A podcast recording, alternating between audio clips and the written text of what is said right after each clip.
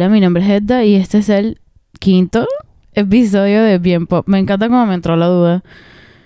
Porque claro, el pasado fue el de Emily y el de Emily es el cuarto.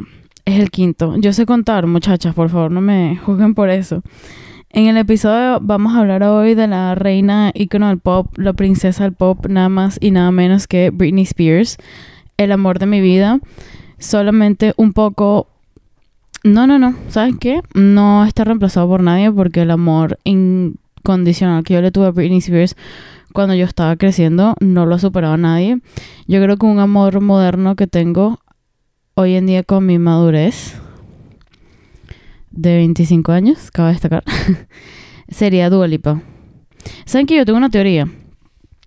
De que Dua Lipa es la nueva Britney Spears, pero escúchenme, yo no estoy diciendo que la está reemplazando ni nada por el estilo, porque creo que Britney Spears llegó un momento en donde es como está demasiado sepultada nuestra historia de cultura pop y de la música que es como inconcebible pensar de que tiene un reemplazo.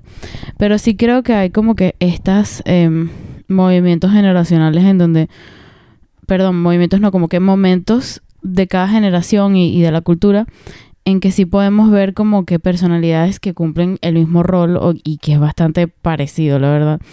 Y me parece que Dua Lipa tiene como que el mismo, uno es princesa del pop del momento, tipo, el segundo disco ella pegó todas las canciones. Y eso no pasa, bueno, eso no pasaba yo creo yo que desde Katy Perry sacó Teenage Dream, que básicamente todos eran number one.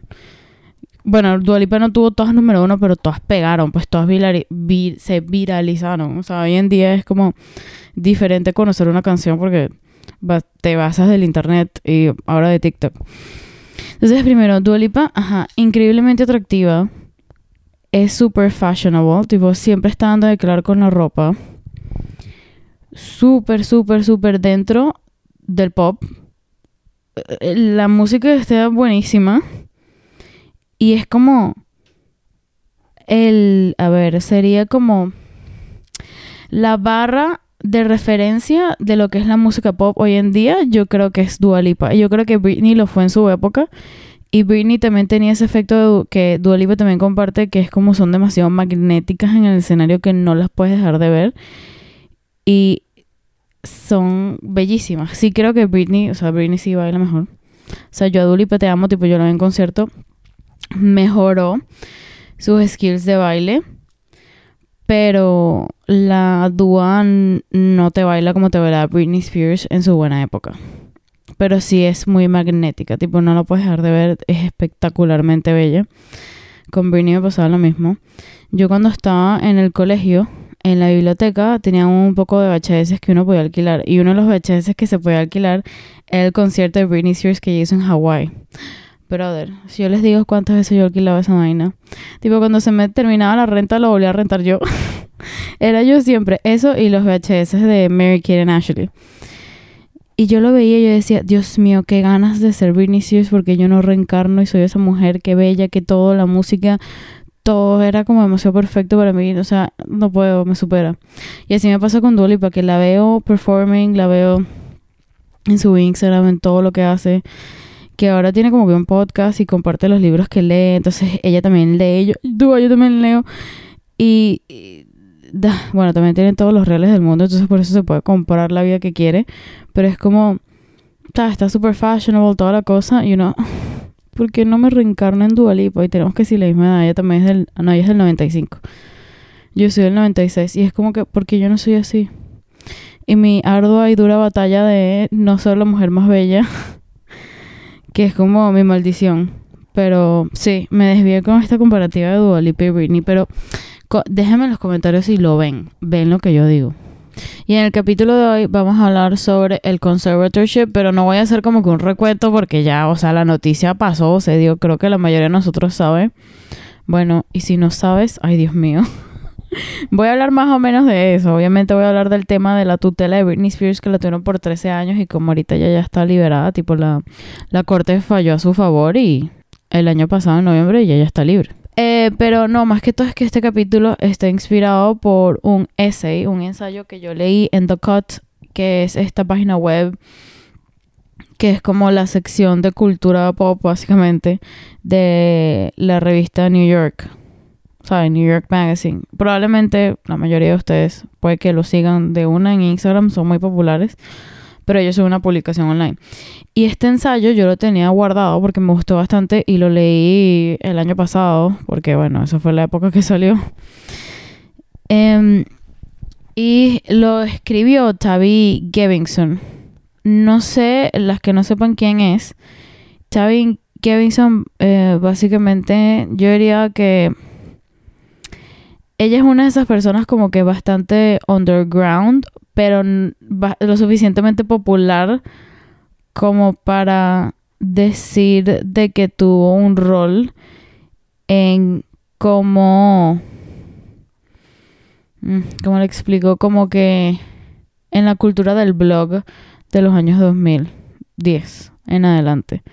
¿Se acuerdan de que antes que estuviéramos como que todo este podcast, fiebre por los podcasts y TikTok y toda la cosa?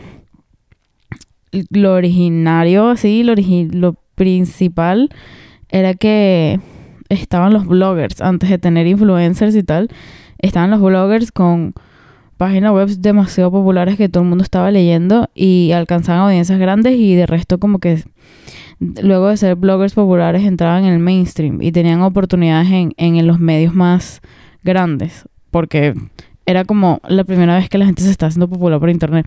Alguien que hizo eso popular así fue The Blonde Salad, que es gigante ahora ella, que era Ferrañi. Entonces es como que un buen ejemplo de lo grande que pueden ser tus blogs. Y la Tabby Gevinson, ella creó una revista para niñas adolescentes, perdón, o sea, chamas adolescentes y, y cualquiera que la quisiera leer se llamaba Rookie Magazine. Y buenas, ella lo creó en el 2011, cuando tenía 15 años. O sea, mi sueño frustrado, ella y yo tenemos la misma. Porque yo desde que estoy en el colegio tengo un blog. y mis amigas pueden atestar a eso. Claro, lo tuve diferentes, lo borré, creo que por una de esas esquinas de internet debe estar. Y era básicamente yo hablando como que de mi vida de cultura pop, porque era como mi sueño ser escritora y hablar de eso. Y, y esta chama en Estados Unidos obviamente lo logró. Y tuvo una revista y tenía que ser su propia empresa. And she was running it, Ella la estaba eh, administrando y, y se estaba codeando con la gente más grande en la industria de la moda, tipo... estaba en un fashion show, ¿verdad? Y en un desfile de moda y al lado tenía a Andre Leon Tali y le invitaban a Vogue y le invitaron al Met Gala y todas estas cosas así maravillosas y yo así como que, porque en eso no soy yo y yo que sí en Caracas, Venezuela, y que bueno, que no, no soy. Y tratando de obligar a la gente que leyera mi blog. Entonces, eh, Tavi, bueno, también si no la eh, si la reconocen por otro algún lado que no sea esa su trayectoria original, ella es actriz también y ella está ella está haciendo el papel, no sé si ya esa vaina la renovaron o no, pero saben Gossip Girl la nueva ella es el papel de la profesora esta, la Catira, la pelo corto, que hace Gossip Girl, que empieza como a chismear y abre el Instagram y el Twitter y la cosa. Esa está Big Gavinson. Eh, cabe destacar que yo empecé a ver Gossip Girl, la nueva, vi como dos episodios y dije, ay, me rindo, no puedo con esto. No es mi estilo.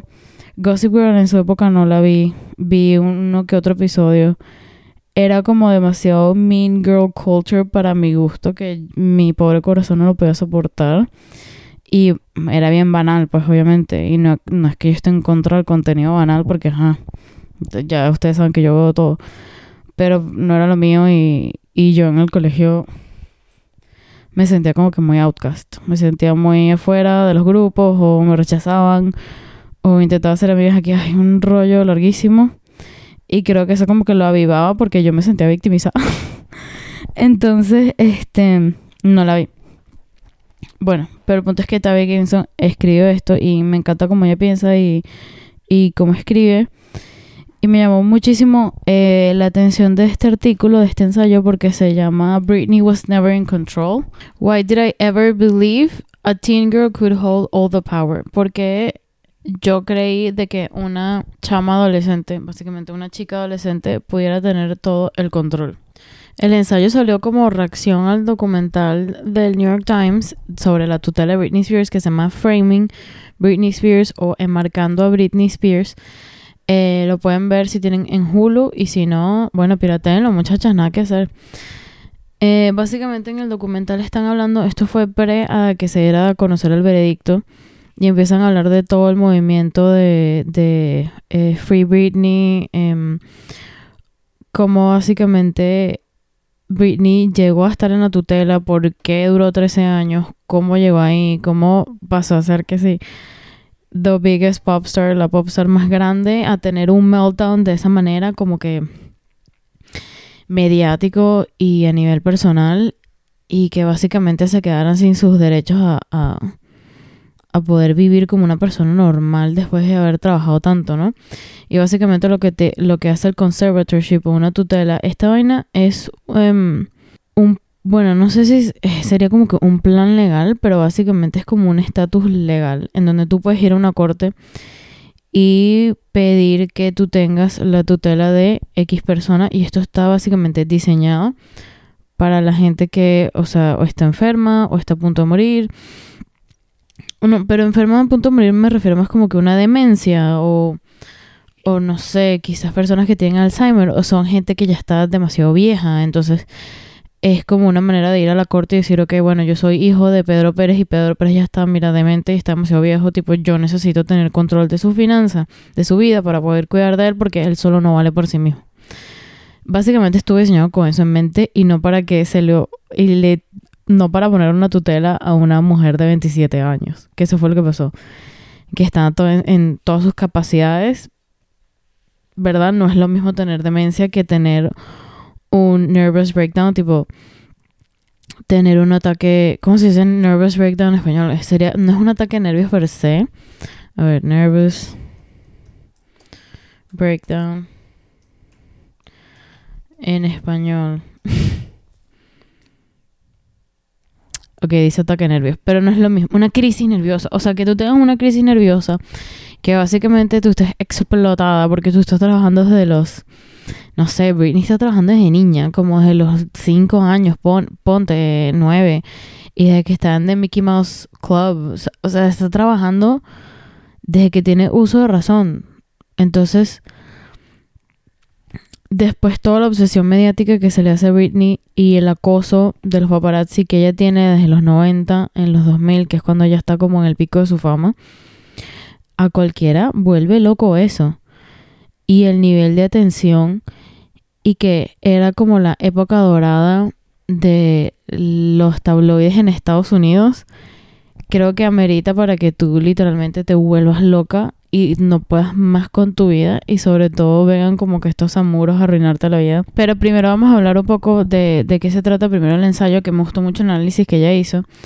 Y básicamente como que el argumento está en que dice que el documental quiere figurar a Britney como una imagen de poder femenino en vez de el producto de una industria que lo que hizo fue sexualizar a una niña de 16 años. Entonces les leo el, lo que dice en inglés y se los traduzco. Entonces dice, The result is a documentary eager to characterize Spears' early image as an expression of female power rather than the corporation sanctioned Sexualization of a 16-year-old. Eh, básicamente el, documental lo que quiere hacer es caracterizar el comienzo, la imagen, la primera imagen que se tuvo de Britney, o el comienzo de su carrera, como una expresión de poder femenino en vez de corporation sanction, sería así como, como una corporación construyó y sexualizó este producto que es una niña de 16 años, una chama de 16 años. Y ella también, o sea, hay otra cosa que, que yo lo quise fue como que recortar las partecitas que más me gustaban, que ella también dice que está hablando con una amiga. Y es esta amiga de ella, Tavi, la amiga de Tavi, eh, era adolescente cuando salió Baby One More Time. Y dijo que no entiende por qué el documental está tratando de reescribir a Britney Spears como un icono feminista. Entonces ella dice, she was the establishment, she was what we were supposed to be, sexy and young, not a paragon of independence. Ella era el establecimiento, tipo, ella era la industria, ¿sabes? Ella era lo que se suponía que nosotras debíamos ser, jóvenes y sexys, no la bandera de independencia. claro, porque, y eso es lo que eh, argumenta Tavi aquí, que dice, el documental lo que quiere exponer de que Britney tenía todas estas libertades, estaba demasiado en control de su vida, de su sexualidad, de su imagen, y cómo la tutela básicamente le quitó todo esto y no es ni la sombra de lo que ella era antes, que sí, la tutela le quitó muchas libertades y le arruinó la vida, pero esta cosa de como que Britney era libre o a ver, como que ella estaba en completo control de su imagen, de lo que ella era como popstar, no es completamente cierto. Porque vamos a estar claros, cómo se manejaba el juego en la industria de la música. Mm, no es ni se acerca a lo que puede ser hoy en día y con todo eso, hoy en día tú estás más controlado por la disquera y por poderes más arriba de ti que lo que tú quieres ser como artista. A pesar de que hoy sí se puede ver como que la excepción a la regla y y tienes más poder que antes porque está el internet, entonces tú puedes como que controlar más tu narrativa, pero la industria es más grande que tú. Entonces ella dice, entonces dice, creo que es la misma chama, no sé si fue Tavi que dice, She was a response to Alanis and the rise of the angry woman. Eh, la imagen de Britney era una respuesta a Alanis Morissette y a la imagen esta que estaba creciente, que era como que la mujer brava, la mujer molesta, o sea, como que rebelde. Not only angry women, but women across genres of pop, rock, rap, and hip hop who were singing more openly about sex than Spears was, sexual feelings and sexual experiences.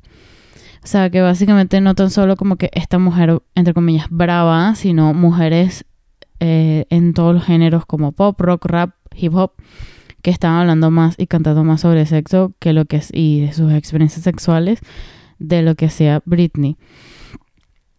Entonces, me parece como que muy curioso porque es cierto, o sea, como yo sí estaba viendo el documental y sí te quieren poner a Britney como icono feminista y recuerdo que en esa época cuando el documental lo compartí mis historias en mi personal bien pop ni, ni, ni pensaba en existir.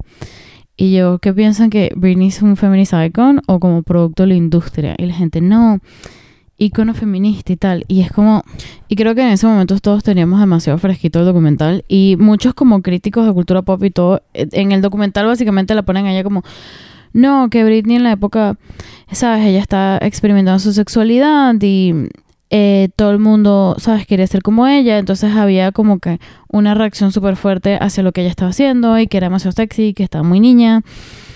Pero al mismo tiempo, en entrevistas ves como a Britney le están preguntando como que, ay, let's talk about your breasts, hablemos de tus senos, a una chama que tiene 17 años. Y ella como que, what about my breasts? O sea, vainas horribles como la trataba la prensa y eso sí lo muestran bien, pero también como ponerle a ella que no, es que ella estaba haciendo sex positive y todas estas cosas que es como, no, no. y creo que pasa mucho hoy en día de que vemos el pasado con mucha nostalgia y queremos, no sé si, yo creo que sí, o sea, queremos minimizar y queremos suavizar un poco lo fuerte que eran las épocas o lo fuerte en la manera que estamos tratando a las mujeres y sobre todo a las popstars que o vamos al otro extremo que es como que las tratamos súper mal y entonces vamos a rescatarlas hoy en día y sí, y lo aceptamos y creo que eso pasó con Britney, pero al mismo tiempo queremos que sí me parece que fue víctima de su familia, que fue tratado horrible, pero en el documental fue como demasiado victimizada, pero al mismo tiempo miren todo lo que, lo que sí hizo ella sola, como esta expresión sexual y que sí lo interpretó de esta manera. Y al final es como, mm, tiene muchos como matices como para nosotros ver al pasado y decir, no, es que la gente estaba muy incómoda y eh, Estados Unidos estaba como fresco en los 80 y todo era así súper conservador. Y vino Britney Spears en los 90 y, hizo todo esto. Y es como, no, Britney Spears era producto y era lo más mainstream y era lo más popstar y por muy increíble y por muy que adoro su música y me encanta, me fascina y creo que a todos nos pasa lo mismo hoy en día. Eh, Britney era lo mainstream y Britney era como que un producto más, o sea, era una fábrica más. No estoy diciendo que ella estaba ahí sola así como un robot y que era un Muppet y la controlaban, pero sí entra el debate de que cuando estás tan joven y estás trabajando desde pequeña, tus decisiones sí pueden que sean decisiones personales tuyas, pero qué tan influenciadas están por tu ambiente, por ese naif, sabes, como que eres muy naif en esa época, eres muy inocente al mismo tiempo, como chama quieres explorar tu sexualidad, eso no es mentira, uno se está descubriendo sexualmente cuando uno es adolescente, Pero hay demasiados factores que a pesar de que, que lo dice Tavi, que me encantó, que a pesar de que tú seas maduro para tu edad, no te hace el equal, ¿verdad? No, no te hace igual a una persona mayor que tú. Y ahí es donde está como el nuance, como los, estos grises, que es como no es lo mismo esta chama que está expuesta desde muy temprana edad y que probablemente sí tiene un amor es más grande que chamos que simplemente estaban en high school y ya, que, una, que los adultos que la acompañaban. Y sobre todo cuando ves como en los libros de la mamá de Lynn Spears y en el de Jamie Lynn, que Jamie Lynn Spears de verdad que es lo peor, la hermana, o sea, y obviamente Britney demasiado traicionada, pero es como un insight y en el documental muestra a cómo era su familia. Tipo, cuando Britney se iba de tour y Jamie Lynn, la mamá, se quedó como que embarazada, tipo, ella se quedó en Luisiana y a Britney le mandaban con la dentista o le mandaban con una mujer súper random a acompañarla a Japón y acompañarla a hacer todas estas vainas. Ella no estaba acompañada de su familia.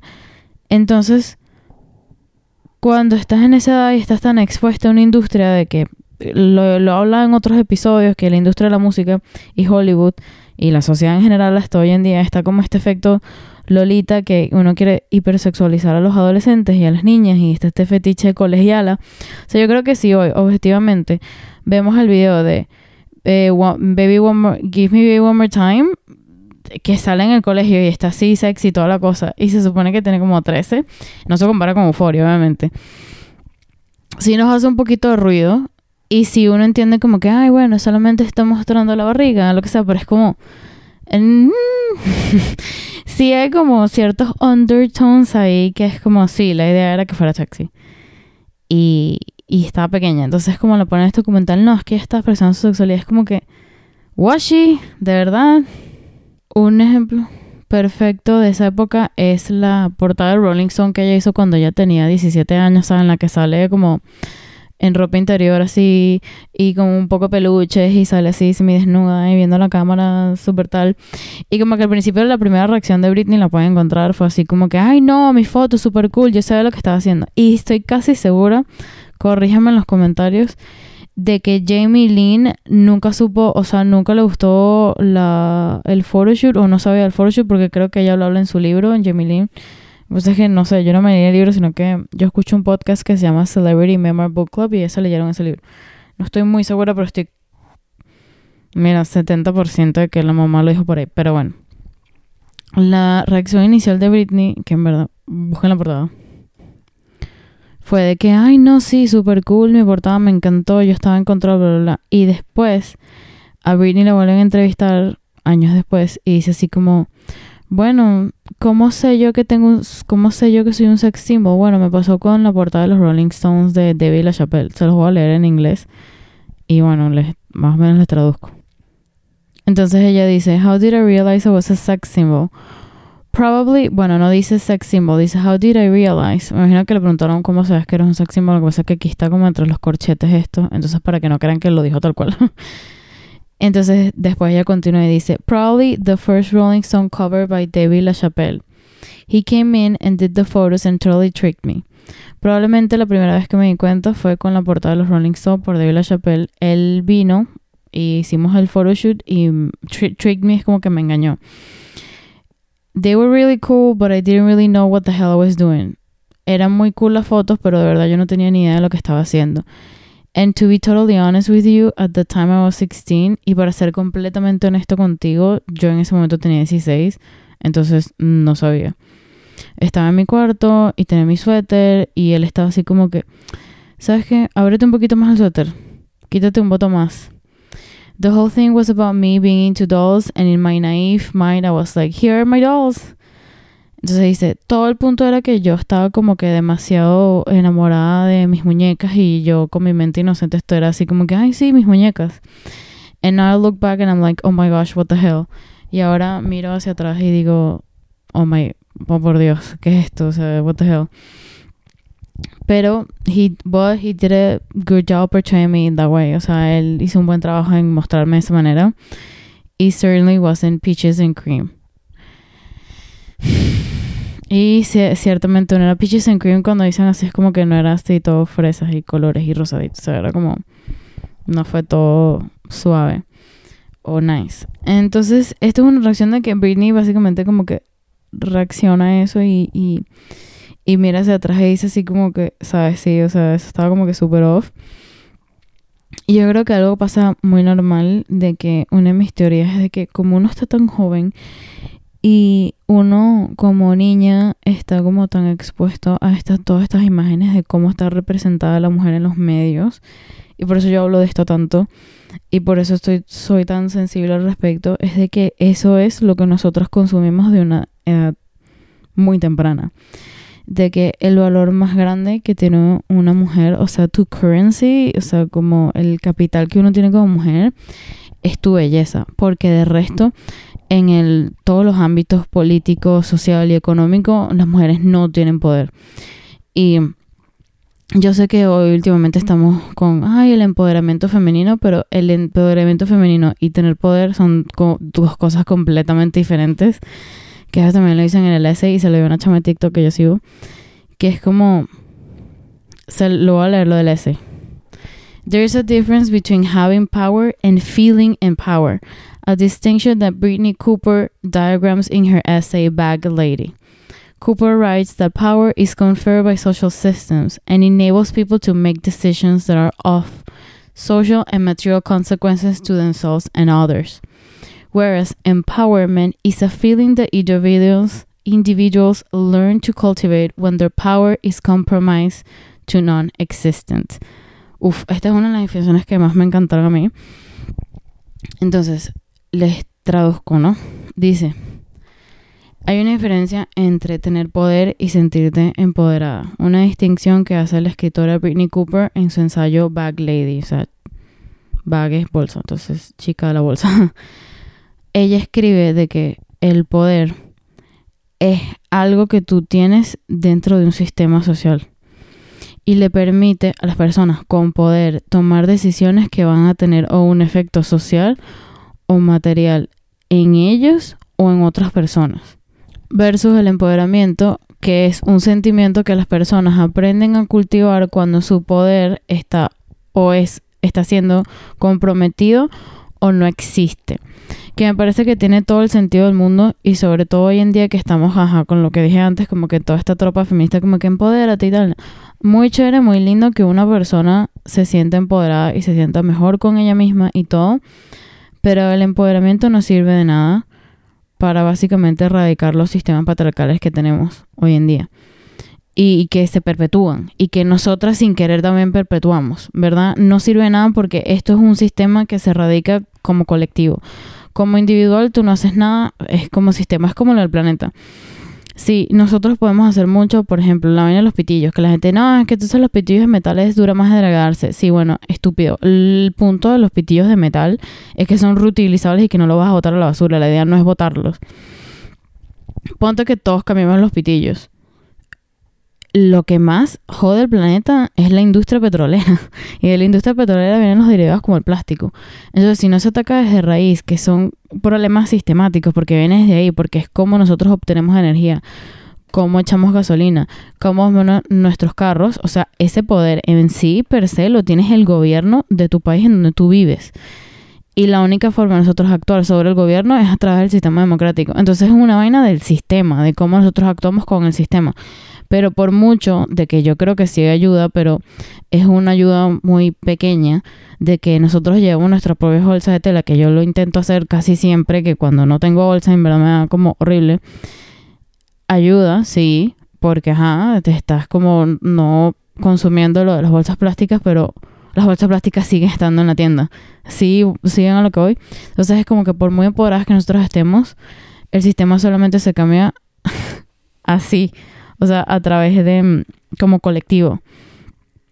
No como yo me siento empoderada en mi trinchera, yo me siento bien conmigo misma y a mí no me afecta el patriarcado porque yo no creo en eso y por eso yo no creo en el feminismo porque a mí no me hace falta y es como igual vives en un sistema que te está afectando lo quieras ver o no. Lo que pasa es que es más fácil vivir dentro del sistema y quedarte tranquila y no cuestionar nada porque en verdad esto es un dolor de cabeza, no lo voy a negar versus darte cuenta de que sí, o sea, hay demasiados matices. Y sobre todo en el de Britney Spears, por muy poderosa que ella se sienta en esa época, teniendo el dinero que tenía, teniendo los sold out shows que tenía, que se le llenaba los estadios, que llenaba los conciertos, que vendía todos los discos, que estaba en su peak. Igualito, Britney era un producto de un sistema machista, o sea, tipo, la manera en que se cubría como, o sea, el acoso que tenían los paparazzi, sobre todo para las artistas que eran mujeres, ¿no? El acoso eh, de su cuerpo, la obsesión, cómo la estamos sexualizando desde pequeña por todo este cliché y este fetiche que tienen con, las niñas de, de colegio. Cómo en entrevistas constantemente se le preguntaba si era virgen o no. Entonces es como que no, es que Britney hablaba de su sexualidad. Entonces, ¿por qué tú estás tan obsesionado con una muchacha que está expresando su sexualidad, pero no fue manchada por el hecho de que tuvo sexo? ¿Sabes? Era como que esta dualidad, como que, no sé, ella es súper sexy, esta niña sí súper coqueta, pero qué bueno que es virgen y que no lo han manchado con eso. Es como esta obsesión de que si queremos que sea sexy, pero no sexual. No sexualmente activa, eso no es lo que queremos de ti. Eres el objeto, no el sujeto de tu sexualidad. Y también como en esa misma época era demasiado enaltecido Justin Timberlake porque salió en una entrevista. A mí ese tipo a mí no me cae bien el, el que le... Este pana Ron Howard, no, Ron Howard, no, Howard Stern, que básicamente es un tipo demasiado misógino y machista y si ven todas sus entrevistas de que sé yo que ese tipo está en la radio en los 80. Ese es un tipo en la radio de Estados Unidos famosísimo, Howard Stern, y tiene las entrevistas más incómodas y más invasivas y la manera en que él le habla a las mujeres es una vaina tan denigrante y es como horrible, horrible, horrible, horrible. Y me hizo acordar, eh, no sé si se están viendo como Pam and Tommy, lo de Pamela Anderson y Tommy Lee, como cuando se les eh, liquearon su sex tape. Eh, ellos básicamente grabaron un video privado personal de ellos teniendo sexo y la vaina en los 90 un tipo en venganza decidió vender la copia del VHS o del tape y nada, todo el mundo tenía posesión de eso y está Pamela Anderson de Tonight Show y Jay Leno tiene la santa ola de preguntarle que, ay, hay un sex tape, ¿cómo te sientes de eso? ¿What? Y esto es una época pre revenge porn, pre tener leyes en Estados Unidos que literalmente tú puedes demandar a alguien si te publican eso que es algo privado que tú mandas, fotos desnudas o videos explícitos que tú mandas en la intimidad, que tienes en la intimidad, y alguien los publica sin tu consentimiento que básicamente fue lo que le pasó a Paris Hilton también. Por eso es que el documental de Paris Hilton es tan bueno, de cómo a Paris Hilton, misma época de Britney Spears, la, la tacharon de puta, de loca, de zorra, de todo lo que tú quieras, porque su novio, en venganza, y en esa época no existían esas leyes de revenge porn, le sacó el video porno. Y la gente pensaba que Paris Hilton lo estaba haciendo por fama y la humillación que esa mujer pasó, horrible. O sea, y ella lo dice así en el documental, tipo, la gente de verdad piensa que yo hice esto adrede. Y se empezó a poner como que de moda publicar los sex tapes adrede y no sé qué vaina por cuestiones de fama y tal. Entonces ves como todo este en los 2000, como básicamente Britney, Paris Hilton, Lindsay Lohan eran víctimas de cómo el medio los trataba. Y si es un sistema machista y si es el sistema patriarcal y si hay cosas demasiado injustas. Y claro, después Britney sale como reaccionando a como cuando salió Framing Britney Spears, que coño, no está fácil ver un documental que trata de ti, que trata de tus vainas más oscuras y ver cómo todas estas personas te estaban manipulando y verte de una manera tan victimizada, porque así te ponen y así ponen a la princesa Diana también que te ponen así como que mira todo lo que le pasó a ella, pobrecita, y mira cómo terminó ella aquí, que sientes que ninguna de tus decisiones tuvo como consecuencias, ni tuvo causas. Es como que tú eras un títere y ya. Que yo siento que sí, hay parte de eso que es cierto que sí era un títere, que sí era como que producto de ese ambiente, pero también entiendo la rabia que puede sentir Britney, que es como que, que yo también tuve decisiones, pues yo tampoco estaba ahí como que flotando, o sea, no estaba ahí esta vaina me lo hicieron a mí yo lo pasé muy mal. Y es como, eso es lo que pasa, es como, sí, hay muchas de nuestras decisiones que nosotros las hacemos porque hay muchos factores que influyen en eso, en, en todo. Entonces puedo entender la rabia que ella tiene como que yo no quiero ver un documental donde me esté victimizando, tipo, yo sobreviví a esto, le he pasado súper mal, o sea, tipo, sigo peleando para salir de esto y es completamente entendible tener esa posición y tener esa reacción. Entonces yo creo que es como que ver todo este caso de Britney Spears, sobre todo de, de, de ese aspecto, porque ahí ese es el ángulo que, que tengo ahorita, de ver cómo nosotras, yo siento que, que estaba yo hablando de esto un poco antes, que era, crecemos con esa imagen de que así es como vemos las mujeres en los medios, tú te quieres sentir sexy, tú estás este, tratando de que no sé, llamar la atención, sobre todo si, si, o sea, este es mi caso porque yo soy heterosexual, que estoy eh, obsesionada de, o sea, de pequeña como que te enseñan de que tú tienes que eh, verte o complacer a la mirada masculina, al male gaze, y tienes que llamar la atención de los niños, y la manera de hacerlo es esto, es por lo que vemos en televisión, lo que vemos en películas, la mujer tiene que ser sexy, la mujer tiene que presentarse de esta manera es como poco a poco nos va condicionando y es muy normal que nosotras en la adolescencia estamos tan obsesionados con hacer adultos de una vez, porque ya no eres un niño, ya estás claro que no eres un niño, pero estás en esa época que es muy awkward, muy incómoda, que estás desesperada por ser mujer y tú quieres actuar como las mujeres que tenías a tu alrededor. Y es cómico, ¿no? Que hoy en día nosotras digamos así como que, mierda, cuando yo tenía 15 años yo no me veía como las chamas que tienen de 15 años ahorita. Y yo vi un TikTok que me parece que tiene toda la lógica, una chama que analizó esto, que básicamente es como la publicidad y la industria de la moda y la industria del maquillaje y todo eso, tienen como sus ciclos de venta. Cuando eh, ya, no sé, pero un, voy a inventarme algo, lo que sea. El chapstick de fresa se le vende a las mujeres de las edades de 25 a 40 años. Estoy poniendo una, una demographic, ¿no? El chaptito de fresa y ya ellas, ya eso para ellas pasó de moda, ya no lo quieren consumir más, tipo ya lo superaron. Ellos como todavía tienen que vender este chapstick de fresa, buscan el, la, la nueva eh, demographic, la nueva demografía, demografía buscan un nuevo grupo demográfico a quien vendérselo y ese vendría siendo uno más joven. Entonces, no sé, seleccionan, qué sé yo, niñas entre 10 a 19 años, ¿verdad? Y le quieren vender este chapstick de fresa. Esto solía ser un producto que era para las mujeres, mujeres contemporáneas, mayores. Y ahora, como ellas ya no lo están comprando, se lo pasa a las mujeres, a las chamas más jóvenes. Y es muy cierto porque nosotras ¿verdad? Sobre todo si eres de, mi época y naciste en los 90, tú te querías vestir como se vestía Ponte Vanessa Hudgens, que no nos lleva muchos años tampoco, eh, Ashley Tisdale o Hilary Duff o Lindsay Lohan, y cómo se vestían Lindsay Lohan, marico, una locura, porque los 2000 era ponerse un blue jean y abajo, o sea, abajo un blue jean y encima una falda, así como en tabla, ¿verdad? Las faldas esas como que talladas era ponerte una falda encima un blue jean con una camisa y un chaleco y un poco lentejuela, o sea, esa era la moda. Y nosotras queríamos como emular eso de niñas y lo hacíamos, porque esa era la moda ahorita. Pero la moda ahorita de las mujeres contemporáneas es ser vestirse así, es súper sexy, cool o lo que sea, es como una mezcla de todo. Y eso es lo que quieren hacer las chamas. Entonces creo que un buen como que recordatorio, o sea, un buen ejemplo de eso es Kylie Jenner, como Kylie antes se vestía así como punk, super cool, y después se empezó a poner como que ultra, ultra, ultra, ultra sexy, y también es como, Kylie Jenner es producto de su ambiente, o sea, como las hermanas ya estaban dictando una nueva, un nuevo canon de belleza. Y el canon de belleza era básicamente, o sea, exagerar. Aquí empezó como que exagerar más su cuerpo, se empezó a operar más y toda la cosa. Y a emular más como que el cuerpo de una mujer negra con todas las curvas con la vena. Porque Kim ya no había nacido con las curvas, pero se puso más culo, se respingó más la nariz, todo, se, se subió las cejas, lo que tú quieras. Y Kylie se empezó como que a formar por eso y resulta que Kylie se hace los labios porque un chamo le dice, eh, es que tiene los labios muy chiquitos.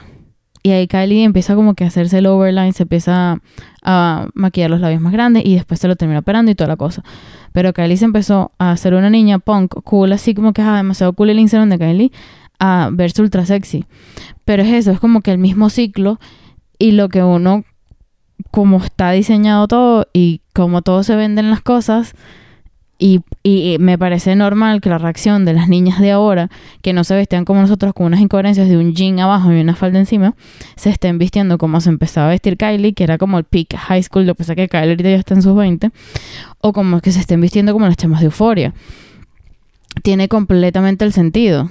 Y aquí ya dejé de hablar de Britney Spears, pero ven como que todo el ciclo, ¿no? Entonces, sí veo todo esto como que teoría me hace mucho, mucho sentido. Pero para volver a la idea principal, entiendo de dónde nace como que esta necesidad de, de nosotras cuando eres una teenager de verte sexy. Es básicamente es como el camino, o sea, estamos condicionadas así, yo también lo sentí. Y aparte que yo estaba usando leggings y falda y toda la cosa, yo sí llegué a pensaba mucho en, bachillerato como que, uy, ¿será que se me ve buen culo con, con este mono? ¿O será que esta camisa se me hace ver así? Cuando como que te empiezan a crecer los senos.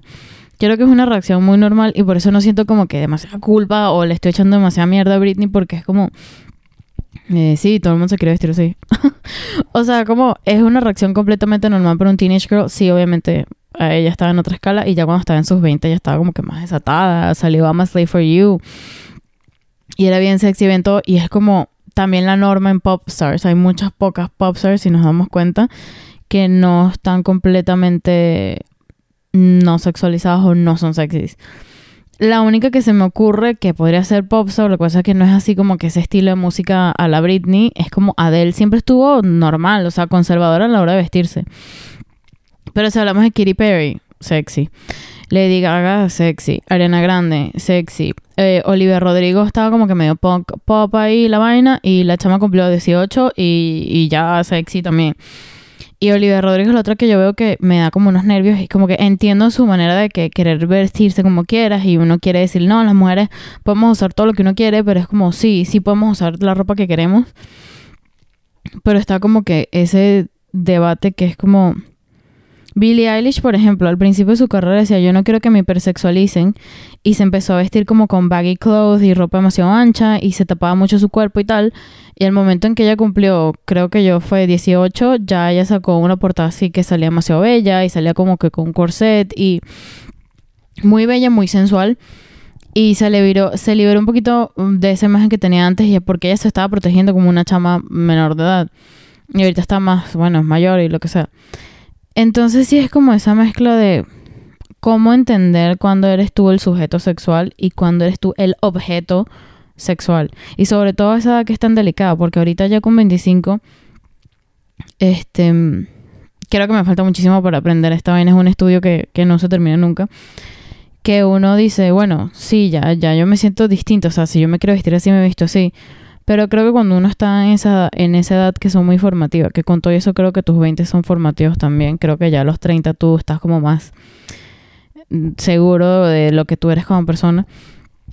Pero cuando estás como en esa edad donde estás cultivando tu personalidad y, estás tratando de entenderte, es muy difícil saber la diferencia entre una decisión tuya personal porque te valió, te vale madre esto y tú quieres ser así, punto, versus tú estar influenciada por tu ambiente y condicionada que eso es lo que tú deberías hacer en ese momento y eso es lo que se espera de ti. Y bueno, el, el essay es más extenso y se los recomiendo y en verdad está súper bueno. Y para hablar un poquito más de, la tutela de, de, Britney, aunque este debate me parece increíble, por favor díganme qué piensan y cómo si, si son eh, mujeres y se identifican con mujeres. Y si desde pequeñas, o sea, sintieron eso, como que esa presión de, de, ser así, o lo sintieron normal, o también ahora que están más grandes, como que ven hacia atrás y dicen, coño, en verdad sí yo tuve unas ganas de estar demasiado sexy cuando nada que ver, o sea, y yo lo sentí y lo entiendo demasiado de dónde uno viene, pero uno tampoco se puede dar látigos por esas decisiones, o sea, uno básicamente está condicionado por eso. Entonces, la tutela de Britney eh, pasa, eh, como ya dije, de que este Britney trabajó demasiado desde pequeña. Eh, yo sigo a Britney Spears desde que yo estoy chamita. O sea, yo tenía que, si, no sé, 10 años cuando todo este pedo estaba pasando o menos. O sea, en el 2006 yo tenía 10 años, sí. Pero yo vengo a seguir a Britney que sí, de los 5, de demasiado niño. O sea, tenía los discos, mis hermanos los escuchaban. Como ya sabemos, salió en Mickey Mouse Club, trabajó hasta morir tenía en los, en los 90, 99, creo que es que sale Baby One More Time, que es el disco rosado donde ella sale, después sale Britney, después sale de Britney, ¿cuál es el que sale?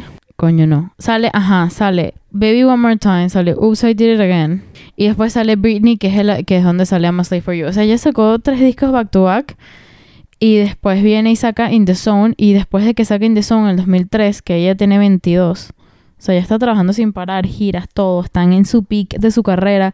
No, he's number one de aquí para allá.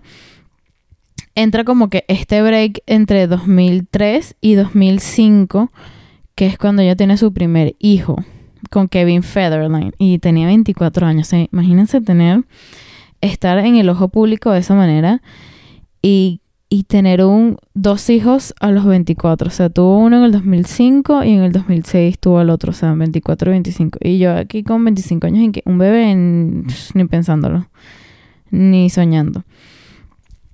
Entonces tuvo como que este break, ella está en su peak, saca Toxic, bueno, eso fue, perdón, eso fue en el 2003. Y en el 2006, este es cuando empezamos como que a ver los inicios del breakdown de Britney. Es cuando se pone más parisera. Marica, tiene 24 años. Uno también como tildándola que está loca, está saliendo demasiado, rumbea demasiado. Brother, ¿quién no rumbea demasiado en esa época? Yo, yo entiendo que hay gente que rumbea más como en sus early 20s. Lo que pasa es que yo soy una ermitaña, pero yo también salgo y te dan unas ganas así de ir a perrear una cosa, un, peo. Y, pero es como demasiado normal que en tus 20 tú quieras ir a romper y meterte drogas. O sea, es... Lo que me sorprende a mí es que obviamente no estamos llegando a un nivel de drogas tipo Rue en Euphoria, pero las drogas son demasiado normales. Todo el mundo hace drogas, o todo, todo el mundo hace marihuana, y tienes hasta a una gente que está al lado tuyo metiéndose pasas en, y tú no sabes que se están metiendo pasos de cocaína, la gente se mete demasiadas vainas para salir a, la fiesta. Que si papel, que si molly, que si es normal y hay gente que se mete todo el fin de semana y después siguen con su trabajo corporativo 9 a 5 durante la semana y siguen con su vida. Lo que pasa es que, claro, tú estás saliendo con Paris Hilton, con la élite de los 2000, estás pura fiesta, eh, si se pone más al garete. No vamos a decir que es tan comparado en comparación cuando eres un pelabola y y solamente haces droga los fines de semana. Pero es una tipa que lleva como años trabajando, mamada, cansada, recién parida. O sea, bueno, no recién parida. Eh, bueno, sí, básicamente recién parida. Tiene dos hijos. Está así como el acoso. Ya sabemos el acoso mediático que tenía Britney. Nunca en su fucking vida se tomó unas vacaciones. Creo que todos los factores llevaron a que esto se convirtiera en la tormenta perfecta para que le pasara lo que le pasó. Y aparte que Britney venía con un fondo, eh, un trasfondo familiar pésimo, en donde primero su papá era alcohólico, se divorció de la mamá. Fue Britney la que le dijo a los papás y que por favor divorciense, me están volviendo loca. Era Britney, en el libro la mamá lo dice ella así como, era Britney dándole consejos de matrimonio a la mamá. Eso es una posición que tu hijo no debería tener sobre ti. Entonces la mamá eh, era así como que muy insegura con su matrimonio y tal, y, el papá, pésimo padre también, este, sufría con términos de adicción. Y en el libro de Jamie Lynn, que es la hermana de Britney, que bueno, yo lo han de saber, también habla de cómo su papá sufrió este, los efectos de, de, tener un papá alcohólico en, en tu familia. Pero sí, Jamie le da como que demasiado duro a la mamá y culpa demasiado a la mamá. Como que ella no nos protegió, estamos demasiado expuestas a la mamá. Y es como, ok, pero tu papá también es un hombre responsable, ¿sabes? Como que tu papá también tiene responsabilidad, tiene culpa en esto. No es solamente tu mamá, tu mamá está...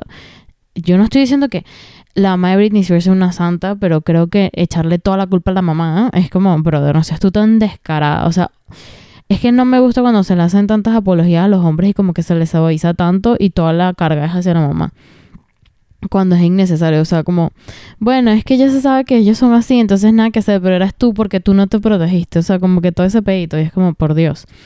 Entonces viene de una familia demasiado turbia. Estos eran los años en donde ella no se hablaba con la mamá. Y viene este tipo, Sam Lef, eh, Lofty, bueno, Sam Lofty, le voy a decir yo. bueno, no sé, o sea, se escribe L-U-T-F-I. Pero yo escucho que los gringos pronuncian Lotfi. Como Lotfi, Lotfi. Ah, Lotfi. There you go. I have it. Entonces, este tipo Sam Lofty como que se le viene mm, samureando a la Britney, pasa demasiado tiempo y se convierte en su manager, en su mano derecha, eso todo. Y la Britney no le está hablando ni a los papás ni a la hermana, a nadie. En esa época, como 2007 para adelante. Ya tenía, mm, tenía, estaba teniendo peos con la corte, con la vaina, porque eh, no estoy, no estoy 100% segura si le llegaron a quitar la custodia, pero tenía problemas de custodia sobre los hijos para verlos y toda esa vaina. Porque básicamente no le dejan ver a los hijos, estaba demasiado desesperada. Y esta es la, en el 2007, es la época del meltdown famoso de ella, de la crisis nerviosa que le dio. Que fue cuando se raspó el pelo, agarró un paraguas, volvió mierda al carro de, bueno, intentó volver mierda al carro eh, de un paparazzi y es como, brother, esta tipa estaba acosada 24/7, o sea, habían 17 paparazzi que la perseguían todos los días. En el documental muestran un video que sale Britney sentándose en un restaurante mexicano y todos los paparazzis encima de ella tomándole fotos, ella sentada así en la mesa sola, así como que pájaro indefenso. Y ella como que mirar al otro lado para taparse. Y es como, marica, no puedes ni entrar a comerte un maldito burrito porque te están acosando de esa manera. O sea, ¿quién no se vuelve loco? Yo creo que a la gente también le faltaba empatía en esa época. Nada, estás partying y toda la cosa. No te dejan ver a tus hijos. Venía a recha de eso. En el documental lo dicen que ella venía, la vaina del paraguas, venía molesta de eso, que no pudo ver a sus hijos, que estaba teniendo peos. Después un tipo la persiguió, no la dejaban tranquila. Ella pedía, por favor, déjeme en paz. No la dejaban en paz. Después pasó los VMAs en lo de Give Me More, que salió como despeinada, no tenía el maquillista, un peo, bailó hacia los golpes porque estaba, salió el disco Blackout, que básicamente ahora el disco Blackout está mm, sepultado en la música, en la, um, sí, en la historia de la música pop, como uno de los mejores discos y que eh, Britney estaba demasiado adelantada al sonido y a todo que la gente, claro, lo ignoró por todos los escándalos de esa época, pero ahora es como critically acclaimed, tipo, es uno de sus discos mejores, este, ¿cómo se llama eso? Critically acclaimed en español sería como, nada, los críticos favorecen este disco, básicamente. Y en esa época nadie lo vio porque estábamos demasiado desconcentrados con todo lo que está pasando. Entonces Sam Lefty dice la mamá de Britney también, o sea, hay que creerle con, tú sabes de que, pero sí tiene como lógica, de que se está aprovechando tanto de Britney que le está manejando las finanzas, la vida, todo. Y lo que dice el mamá dice así como que, no, o sea, ese tipo lo estaba controlando hasta tal punto que ya nosotros tenemos miedo, no podíamos contactarnos con Britney. Eh, nadie se podía contactar con ella, básicamente, simplemente su círculo que era de ciencia. Imagínate el mal rato que tuviste que haber pasado con tu familia para literalmente cambiar de número para que tu mamá ni siquiera te llame. O sea, los locos que están estos bichos cambia de número, pasa todo ese rollo. Obviamente eso, esta historia tiene como que más detalles, pero ajá, para eso están los documentales, pues. Estoy tratando aquí como que resumirlo. Y mm, em, ahí es cuando empiezan las ideas de la tutela. Eh, iba a ser una tutela temporal. Y el papá y la mamá logran que la corte les dé tutela sobre Britney y pedir una orden de restricción contra Sam Lefty. Y simplemente para salvar a Britney de este bicho que básicamente la estaba estafando, la estaba volviendo mierda. Porque está Sam Lefty y está otro abogado ahí que también está volviendo mierda a Britney, una mujer. No me acuerdo su nombre. Y es cuando consiguen la tutela y la tutela pasa en el 2008.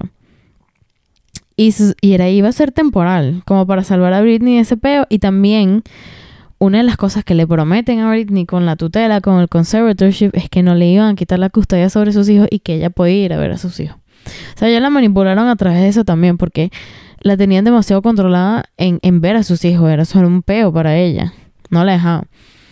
Logran esto y Britney tenía, cuando comienza la tutela, 27 años. Y iba a ser temporal. Esa vaina duró 13. Entonces la gente dice, bueno, es que no sabemos cómo Britney estaba en esa época. Sabes que ella también estaba medio quemada, estaba loca, no sé qué vaina. Y sabrá Dios lo que habrá pasado. No, no, no, sí se sabe lo que pasó. O sea, y se va a saber más porque Britney ahora va a sacar, va a sacar un libro, ¿no? Este, y también hay demasiada información out there como para saber qué pasó. No, que, sabes, bueno, era lo que se tenía que hacer. Ella también, mira. Britney puede ser de que tuvo como unos años pésimos, como unos buenos dos años en donde, Dios mío, la señora necesitaba unas fucking vacaciones y que la dejaran en paz, que la dejaran respirar, tipo retirarse, irse a Montana, no sé, a ver caballos y regresar tipo recargada y con sus hijos. Y lo que le hicieron es quitarle básicamente todos sus derechos. Y después es como que no, bueno, es que ella mentalmente no podía. Y es como, durante todos esos años de la tutela, Britney hizo como dos tours, sacó tres discos más, o creo que hizo hasta tres tours, o dos, Sacó como tres, cuatro discos y tuvo una residencia en Las Vegas. Ella estaba generando dinero. Ella seguía activamente trabajando. Ella estaba en todas sus capacidades.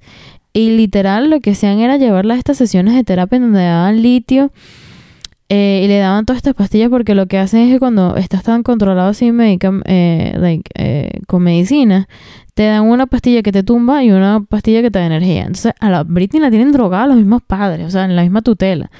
No puede controlar su dinero, no puede decidir a dónde ir. ella tampoco tenía este derecho, eh, poder sobre sus derechos reproductivos. Ella quería tener más hijos y no la dejaban. Ella tenía un dispositivo intrauterino, ¿sabes? La T de cobre o no sé, la otra, pero no se lo podía quitar. No la dejaban. Entonces, o sea, era una vaina que le quitaron todos sus derechos. O sea, esa vaina fue una cárcel. Literal, yo creo que la única manera en donde Britney se podía como expresar era a través haciendo los tours, haciendo las cosas porque es lo que ella vive, le encanta y le encanta su música. Pero ella tenía cero derecho a nada. Entonces también ves como que el sexismo de la industria y toda la cosa y cómo en los medios tildaron a la Britney que, por ejemplo, Robert Downey Jr. era un drogadicto mal. Robert Downey Jr. la pasó mal, tuvo una época horrible. A Robert Downey Jr. no le hicieron una tutela. A Robert Downey Jr. no le quitaron sus reales. Y así pasa con N cantidad de artistas hombres que no le hicieron esto. Así que el género sí es un factor en esta conversación. Y sí hay una inequidad. Entonces, esta mujer, o sea, ha pasado por unas vainas horribles. Y mm, nada, empezaron como que los book deals, ¿no?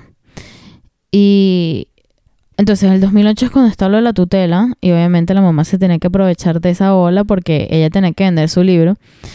Y la tutela de Britney es en febrero del 2008, por ahí la fecha. Jamie Lynn, la mamá, saca el libro el 16 de septiembre del 2008. O sea, ella ya venía cocinando el libro. Desde, me imagino que lo empezó a escribir, no estoy segura. Pero lo empezó a escribir desde el 2006, ponte, o desde el 2007, que le dieron como un book deal, así como que, mira, aquí está, vamos a hablar de Britney mira todo lo que acaba de pasar para el peak meltdown de ella. Y este año salió el libro de Jamie Lynn. Ah, perdón, la mamá se llama Lynn Spears y la hermana se llama Jamie Lynn. Y todo el mundo volvió mierda a Jamie Lynn porque era, o sea, el libro de Jamie Lynn se llama Things I Should Have Said, 18 de enero, salió en el 18 de enero de 2022 de este año. A Britney la liberan el año pasado, en el 2021, el 12 de noviembre. Entonces, obviamente, ella también se está montando en la ola para sacarle unos reales a la sombra de su hermana y todo lo que está pasando. Y sabemos todos los posts en Instagram insultándola como que, ¿qué bolas tienes tú de sacar un libro? Yo no me voy a leer ese libro, tú lo que eres una arrogante, tú eres una consentida y todo lo que le dijo Britney. Y este podcast que yo le digo que está demasiado bueno, que es Celebrity Memoir Club, se lee en el libro de Jamie Lynn. Y ella habla mucho de Soy 101 y básicamente quieren como que Soy 101 regrese. Cómo lo obtuvo. Este, hasta la misma Britney dijo así como que, ¿cómo es posible que mi hermanita estaba de la nada así existiendo y ya tenía un show en Nick? Y yo me quedé así como, wow. O sea, hasta la misma Britney lo dice, o sea, obviamente tienes un show en Nick, no porque eres talentoso, porque no sabes actuar, lo que sea. Eres la hermana de Britney Spears. Obviamente vas a tener palancas solamente por eso. Entonces, eh, Jamie Lynn habla de su embarazo, porque tuvo un embarazo precoz y todo lo que tuvo que hacer para esconderse y para parir y toda la vaina, porque eso también fue otro escándalo. esta chama quedó embarazada a los 16, por ahí. Em, y como eso fue un desastre, y también habla, más o menos habla del conservatorship, pero no really, o sea, como que lo habla de lejos, así como que, bueno, yo intenté, pero nuestros papás hicieron lo mejor, pero era como que lo que Britney necesitaba, pero Britney tampoco se deja ayudar, y mi papá y mi mamá es horrible y bla, bla, bla. Entonces sí, es como, vayan, escúchense ese episodio porque no tengo como que muy fresco el libro de Jamie Lynn y no me interesa.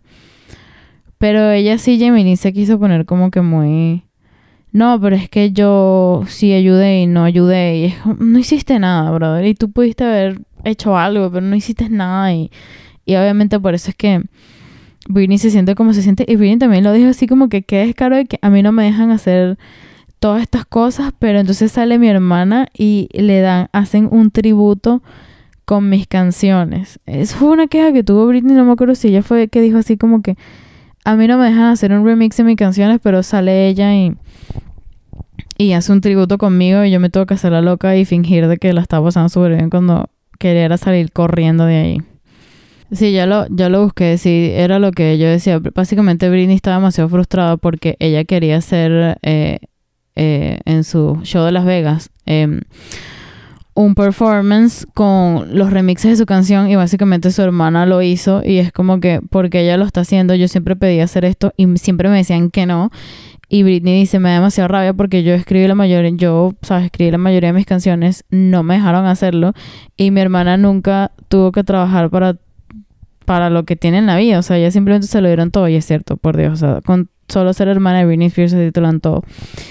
Y Britney estaba como demasiado frustrada porque decía, ¿cómo es posible que ella esté haciendo los remixes que yo siempre he querido hacer? A este se lo han dado todo en la vida y ella ahora quiere ser como que buena conmigo, empática conmigo, y que ella sí estuvo a mi lado y en realidad no, o sea, no, eh, no hubo una relación equitativa entre cómo la atención de que le dieron a Jamie Lynn versus la atención que le dieron a Britney y Britney sí básicamente sacó a esa familia adelante, o sea, es a su espalda que, que arrastró toda esa gente. Bueno, no a su espalda, en su espalda, pero ustedes me entendieron. Y ahorita la Britney, este llegó a un contrato, tiene un contrato millonario para sacar su propio libro por 15 millones este, con la Publishing House, con la editorial Simon Schuster, así se pronunciaría, hablando de su, de su cuento. Obviamente, ¿quién no va a querer leer? Yo me voy a comprar ese libro, obviamente que me lo voy a comprar. Y eh, dice que The Deal is one of the biggest of all time behind the Obamas. Es uno de los contratos, bueno, o acuerdos más grandes en una editorial de libros después de los Obama, o sea, de Michelle y Barack. Michelle, me encanta lo Nietzsche, Michelle y Barack. Básicamente en el 2017 Michelle y Barack Obama vendieron sus derechos de, ¿sabes? Sus rights de vida y vaina para hacer un libro, para escribirlo. Y ellos los dos, eh, supuestamente, pasó de los 60 millones de dólares the largest ever known figure for non-fiction books. O sea, el monto más grande de dinero para un libro que no era de ficción. Non-fiction es como de no de ficción, pues. Y mm, a Britney le están dando 15 millones. Y es uno de los acuerdos, o sea, de uno de los... Bueno, no sé si contratos, pero deal... En, en español, a ver, deal en español. Dice trato. Ok, bueno. sí es un acuerdo, o sea, también me sale acuerdo, pero sí es uno de los acuerdos más grandes para, para escribir un libro. Por Dios, 15 millones, ¿quién no se lo va a querer leer?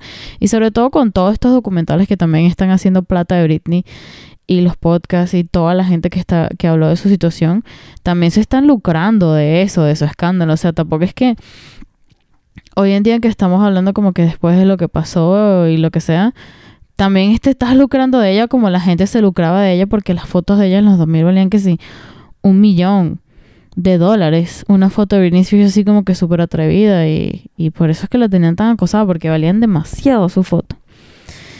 Em, y entonces aquí llegué, me voy. este fue el episodio por hoy. Em, espero que lo hayan disfrutado. Déjenme en los comentarios qué les pareció.